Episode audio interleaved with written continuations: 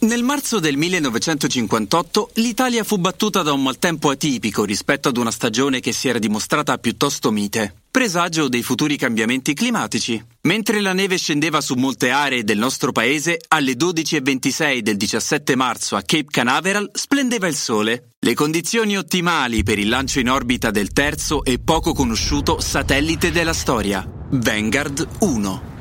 Wake up! Wake up! La tua sveglia quotidiana. Una storia, un avvenimento per farti iniziare la giornata con il piede giusto. Wake up! La spazzatura non è un problema che riguarda solo la Terra. Sopra le nostre teste, in quella che viene chiamata orbita terrestre bassa, gravitano oggetti creati da noi, come vecchi veicoli spaziali o satelliti ormai in pensione. Non per spaventarvi, ma si parla di 6.000 oggetti che viaggiano a circa 30.000 km orari. Tra questi, Vanguard 1, il primo satellite ad energia solare che la NASA lanciò in orbita il 17 marzo del 58, ben 63 anni fa. Meno famoso dei suoi due predecessori, lo Sputnik 1 ed Explorer 1, Vanguard 1 montava per la prima volta pannelli fotovoltaici, in un'epoca in cui la tecnologia non era ancora così avanzata e i Beatles, che non esistevano ancora, stavano imparando la scala di Do.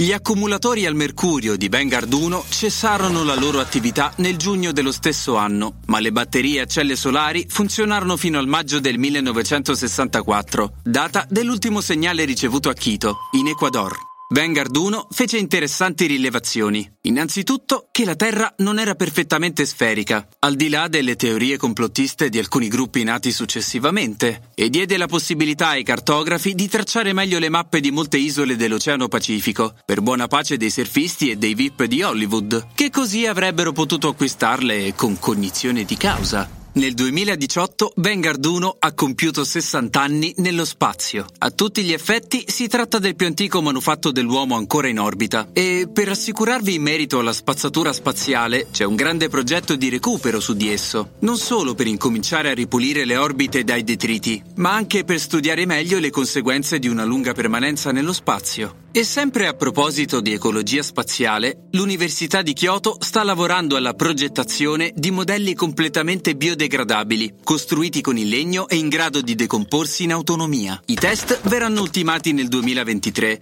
Intanto incrociamo le dita e riciclate, gente. Riciclate, almeno su questo pianeta.